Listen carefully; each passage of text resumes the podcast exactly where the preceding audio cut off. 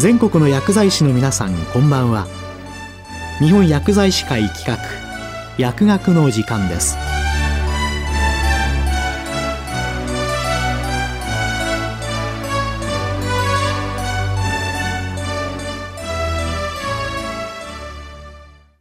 今日は厚生労働省アワー医療機器の審査関係の最近のトピックについて厚生労働省医薬生活衛生局医療機器審査管理課前原良一さんにお話いただきます。厚生労働省医薬生活衛生局医療機器審査管理課の前原と申します。本日は医療機器審査管理課についての簡単なご紹介。次に医療機器に関する最近のトピックについてのご紹介。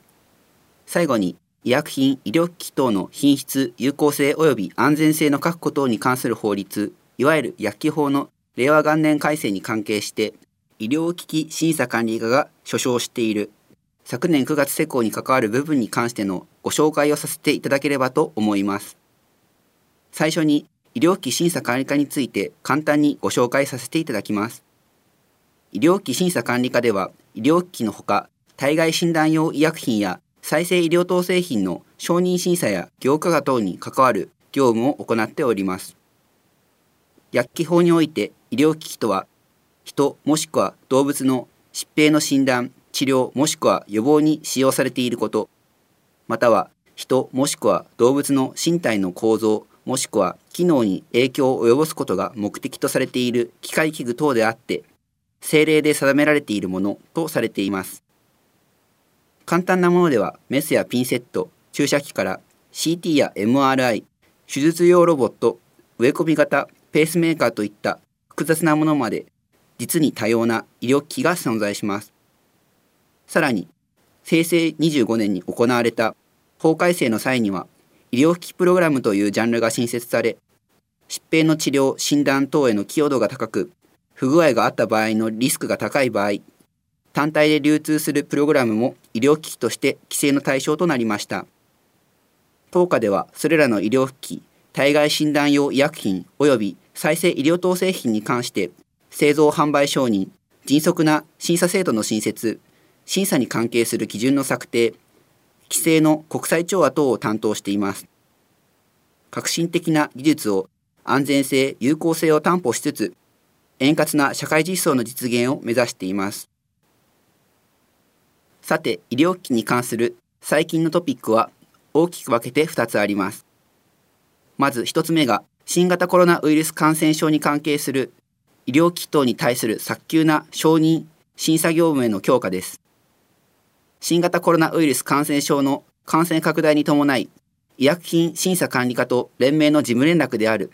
新型コロナウイルス感染症の発生に伴う当面の医薬品医療機器体外診断用医薬品及び再生医療等製品の承認審査に関する取り扱いについてを令和2年4月13日に発出し、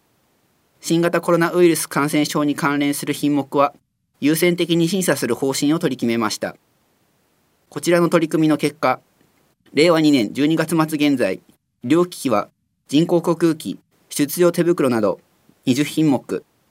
体外診断用医薬品は PCR 検査などの拡散増幅法関連で20品目、抗原検査法関連で7品目、その他インフルエンザウイルス等関連で4品目の承認・認証を行いました。具体的な新型コロナウイルス感染症に関連する医療機器及び体外診断用医薬品の承認・認証状況については、厚生労働省のホームページに掲載し、定期的に更新しています。さて、2つ目のトピックは、医療機器プログラム等の最先端医療機器の審査抜本改革についてです。医療機器プログラムについては昨今薬剤投与について患者背景に合わせたシミュレーションを行うプログラム人工知能技術を利用した画像診断支援プログラムや患者の行動変容を促すことで疾患の治療を行うアプリ等さまざまなものが開発されており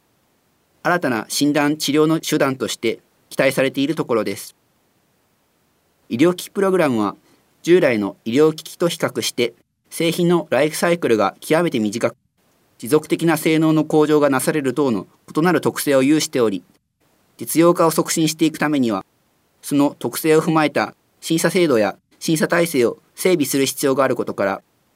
厚生労働省において、医療機器プログラム実用化促進パッケージ戦略、通称ダッシュフォーサムディを取りまとめ、昨年11月24日に公表しております。この政策パッケージの基本的考え方としては、大きく4つに分かれています。1点目は、法画的シーズの早期把握と審査の考え方の公表です。厚生労働省の調査事業等で、国内外における医療機器プログラムの開発、承認状況や規制制度等を調査するとともに、その結果を踏まえ、審査の考え方や具体的な評価指標を作成、公表していくこととしています。2点目は、相談窓口の一元化です。薬機法の規制対象となるかどうかに関する相談、独立行政法人医薬品医療機器総合機構 PMDA で受けている治験プロトコル等に関する相談、さらに医療保険相談、これらの相談を一元的に受け付ける窓口を置き、連携強化を図ることとしています。3点目は医療機器プログラムの特性を踏まえた審査制度の検討です。まず、海外データの活用等効率的な審査を実施することとしております。また、後ほどご説明いたしますが、令和元年の焼き法改正で導入され、昨年9月に施行されました制度を積極的に活用していくこととしています。さらに、革新的な医療機器プログラムを指定して、優先審査等の対象とする制度の創設についても検討していくこととしております。4点目は、早期実用化のための体制強化です。PMDA に医療機器プログラムに特化した専門的な審査組織を新設することとしております。また、薬事食品衛生審議会医療機器対外診断薬部会の中に医療機器プログラムに関する専門的な審議を行う会議体を設置し、医療機器プログラムの承認の可否等について審議をする方針としております。これらの取り組みにより、最先端のプログラム医療機器の早期実用化を促進してまいります。さて、これまで医療機器審査管理課の概要及び最近のトピックについて説明してまいりましたが、最後に焼き法の改正における昨年9月施行分についてお話ししたいと思います。令和元年12月、改正焼き法が交付されたところですが、昨年9月1日にその一部が施行されました。その中では、昨今医療機器開発が目まぐるしい我が国において、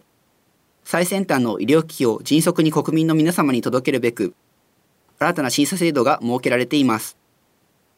例えば、条件付き承認制度、先駆的医療機器等指定制度のほか、承認後にも改善・改良などが予定される医療機器を早期に医療現場へ提供することを目的とした変更計画確認手続き制度などです。順番に概要を説明させていただきます。条件付き承認制度は医療上特に必要性が高い医療機器への速やかな患者アクセスの確保を図ることを目的とし重篤かつ有効な治療方法に乏しい疾患を対象とした医療機器であって評価のための一定の臨床データはあるものの患者数が少ない等の理由で新たな臨床試験の実施が困難なものについて関連学会と連携して製造販売後のリスク管理措置を実施すること等を承認時に条件として付すことにより、限られた臨床データで承認することができる制度です。本制度を利用していくことにより、製造販売後のリスク管理措置の実施を条件に、新たな知見を実施することなく、早期の承認申請を行うことが可能となります。本制度は平成29年より革新的医療機器条件付き早期承認制度として通知に基づく運用がなされていましたが、今般の法改正で法制化されたものになります。先駆的医療機器等指定制度については、平成27年度より試行的に実施されていた先駆け審査指定制度を法制化したものであり、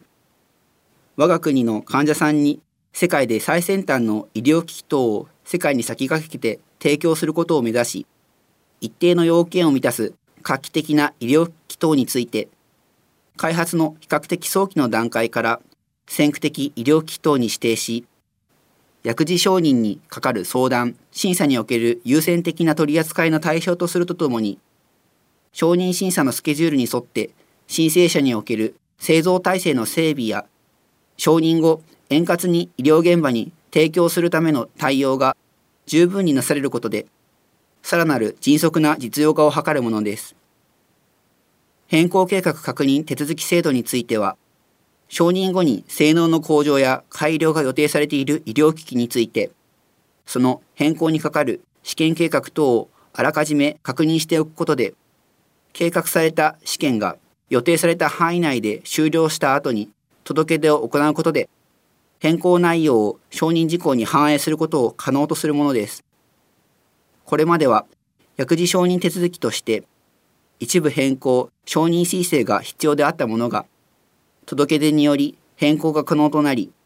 市販後に継続的に改良が行われる医療機器のように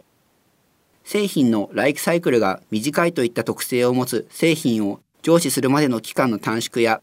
予見性の向上が期待されます。なお、この変更計画確認手続き制度の対象には、先ほども少し触れましたが、例えば人工知能技術を活用した医療機器のように、市販後にバージョンアップが予定されている医療機器や使用性向上のためのオプション部品等の追加等が対象になると想定しています。予定されているバージョンアップ等に必要な試験計画やデータの評価方法等について PMDA とよく検討していくことが重要となります。これらの制度の適切な運用を通じ、有効性及び安全性の高い医療機器をより速やかに患者さんのもとに届けられるものと考えております。以上、駆け足になってしまいましたが、医療機器などについて少しでも認識を含めていただければ幸いです。今後とも何卒ご協力をいただければと思いますので、よろしくお願いいたします。今日は、厚生労働省アワー、医療機器の審査関係の最近のトピックについて、厚生労働省医薬生活衛生局医療機器審査管理課前原良一さんにお話しいただきました。